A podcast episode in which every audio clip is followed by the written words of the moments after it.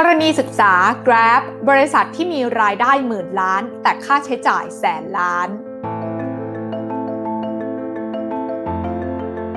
ถ้ามีเพื่อนเรามาบอกนะคะว่าเขานั้นขายสินค้าราคาหมื่นบาทแต่มีค่าใช้จ่ายในระดับแสนบาทเราคงจะอยากถามเขานะคะว่าแล้วเขาจะทำธุรกิจนี้ไปทำไมแต่ถ้าเพื่อนของเราคนนี้คือ Grab แล้วรายได้ที่เขาบอกเราต้องเติมหน่วยล้านบาทเข้าไปนั่นหมายความว่ารายได้หมื่นล้านบาทแต่ค่าใช้จ่ายแสนล้านบาทเพื่อนคนนี้ของเรากำลังทำอะไรอยู่แล้ว Grab ที่เรากดเรียกกันรัวๆแบบนี้มันขาดทุนเยอะขนาดนี้จริงๆหรอลงทุนแมนจะเล่าให้ฟังขอต้อนรับเข้าสู่รายการลงทุนแมนจะเล่าให้ฟังสนับสนุนโดยแอป Blockdit อยากได้ไอเดียใหม่ๆลองใช้ Blockdit Grab Holdings เจ้าของแพลตฟอร์มเรียกรถและส่งอาหารยักษ์ใหญ่ในภูมิภาคอาเซียนได้มีการรายงานผลประกอบการปีที่แล้วโดยทั้งปี สองพันยี่สิบเอ็ด Grab มีการซื้อสินค้าและบริการในระบบมากขึ้นอย่างไรก็ตามภายหลังการประกาศผลประกอบการหุ้นของ Grab นั้นก็ได้ถูกเทขายอย่างหนักจนติดลบไปถึง สามสิบเจ็ดเปอร์เซ็นต์ ภายในวันเดียวสาเหตุมาจากอะไรก่อนอื่นนะคะต้องมาทำความเข้าใจการรับรู้รายได้ของ Grab กันก่อนค่ะด้วยความที่ Grab นั้นเป็นแพลตฟอร์มเรียกรถและส่งอาหารที่มีโมเดลธุรกิจเป็นตัวกลางโดยไม่ได้เป็นเจ้าของรถแท็กซี่หรือว่ามีไรเดอร์เป็นของตัวเองบริษัทนั้นจึงมีวิธีรายงานตัวเลขการซื้อขายและบริการบนแพลตฟอร์มกับรายได้เนี่ยแยกกันค่ะโดยตัวเลขการซื้อขายสินค้าและบริการนั้นจะเรียกว่า จี เอ็ม วี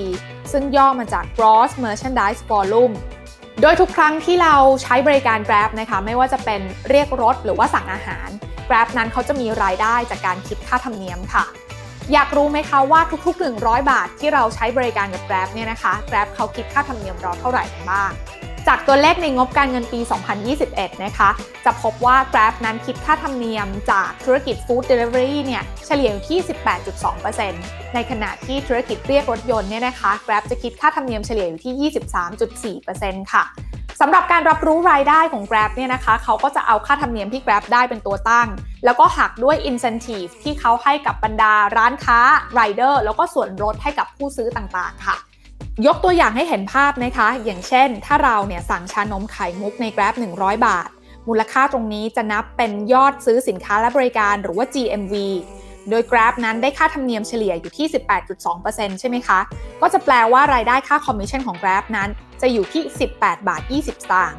ทีนี้ถ้าเรามีการใช้โค้ดส่วนลดอย่างเช่น Grab สิบเป็นส่วนลดสิบบาทและ Grab นั้นมีการจ่าย Incentive หรือเงินจูงใจให้กับทั้งร้านค้าและ Rider อีก สองบาทยี่สิบสตางค์ทั้งสองส่วนนี้เนี่ยก็จะนำมาหักออกจากรายได้นะคะสรุปแล้วเนี่ยออเดอร์นี้ Grab จะมีการบันทึกรายได้ลงบริษัทอยู่ที่ สิบแปดบาทยี่สิบสตางค์ลบสิบบาทลบออกด้วย สองบาทยี่สิบสตางค์เท่ากับว่าเขาเหลือเป็นรายได้ของบริษัทอยู่ที่ หกบาทค่ะโดยในปี สองพันยี่สิบเอ็ด ที่ผ่านมานั้นนะคะ Grab มียอดซื้อสินค้าและบริการผ่านแพลตฟอร์มของเขาหรือว่า จี เอ็ม วี เนี่ยอยู่ที่ ห้าแสนสองหมื่น ล้านบาทคิดเป็นการเติบโตขึ้นถึง ยี่สิบเก้าเปอร์เซ็นต์ จากปีก่อนหน้าโดยในทั้งปี สองพันยี่สิบเอ็ด ที่ผ่านมานั้นนะคะ Grab นั้นมีรายได้หลังหัก Incentive ทั้งหมดเนี่ยอยู่ที่ สองหมื่นสองพัน ล้านบาทค่ะคิดเป็นการขาดทุนทั้งสิ้น หนึ่งแสนหนึ่งหมื่นหกพัน ล้านบาทนะคะซึ่งการขาดทุนระดับนี้เนี่ยนะคะมากขึ้นถึง สามสิบเปอร์เซ็นต์ ถ้าเทียบกับของปี สองพันยี่สิบแต่ก็ต้องโน้ตไว้นิดนึงนะคะว่าค่าใช้จ่ายที่เพิ่มขึ้นของ Grab นั้นรวมค่าใช้จ่ายครั้งเดียวจากการ ไอ พี โอ อยู่ด้วยทีนี้มาดูกันค่ะว่าแล้วทำไมนักลงทุนถึงเทขายหุ้น Grab กันออกมา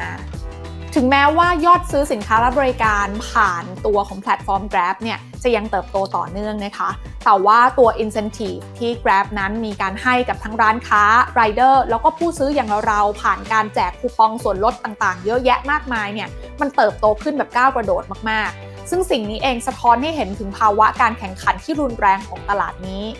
และนั่นก็ทำให้ไตรมาสที่ผ่านมารายได้หลังหัก Incentive ทั้งหมดของ Grab นั้นเหลือมาอยู่ที่ สามพันเก้าร้อย ล้านบาทลดลงถึง สี่สิบสี่เปอร์เซ็นต์ เมื่อเทียบกับช่วงเวลาเดียวกันของปีก่อนหน้านะคะและผลขาดทุนรวมเนี่ยก็สูงถึง สามหมื่นห้าพัน ล้านบาทขาดทุนมากกว่ารายได้ถึงเก้าเท่าตัวเลยทีเดียว และจุดนี้เองค่ะที่เป็นจุดที่ผิดคาดไปจากที่ตลาดคาดการค่อนข้างมากนะคะนอกจากนี้เนี่ยนักลงทุนฟังการคาดการณ์ถึงทิศทางอนาคตของ Grab แล้วก็ยังดูไม่ค่อยดีสักเท่าไหร่ดังนั้นแล้วก็เลยทำให้นักลงทุนส่วนใหญ่นั้นตัดสินใจเทขายหุ้น Grab ออกมา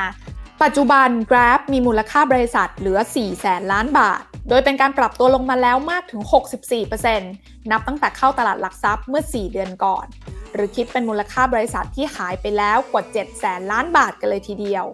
สรุปแล้วนะคะเมื่อดูถึงผลประกอบการที่ Grab ประกาศออกมานั้นก็อาจจะเรียกได้ค่ะว่าทุกรายได้หนึ่งบาทที่ Grab ทำได้จะมีค่าใช้จ่ายสิบบาทเกิดขึ้นเสมอนะคะและ Food Delivery รายอื่นนั้นก็คงจะไม่แตกต่างกันมากเผลอๆอาจจะแย่กว่า Grab ด้วยซ้ำไปเพราะว่าส่วนแบ่งทางการตลาดน้อยกว่าก็คงต้องติดตามกันต่อไปนะคะว่าอนาคตของ Grab นั้นจะเป็นอย่างไร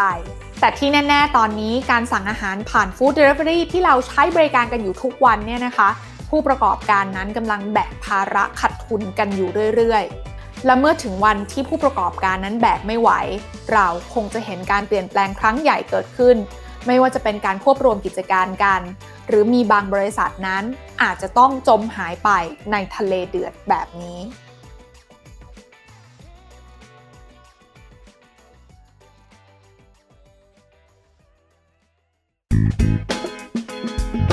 การลงทุนในความรู้ไม่มีความเสี่ยงผู้ลงทุนควรกดติดตามลงทุนแมนได้ในทุกช่องทางเริ่มจาก Subscribe และกดกระดิ่งช่อง YouTube ของลงทุนแมนไว้ตอนนี้เล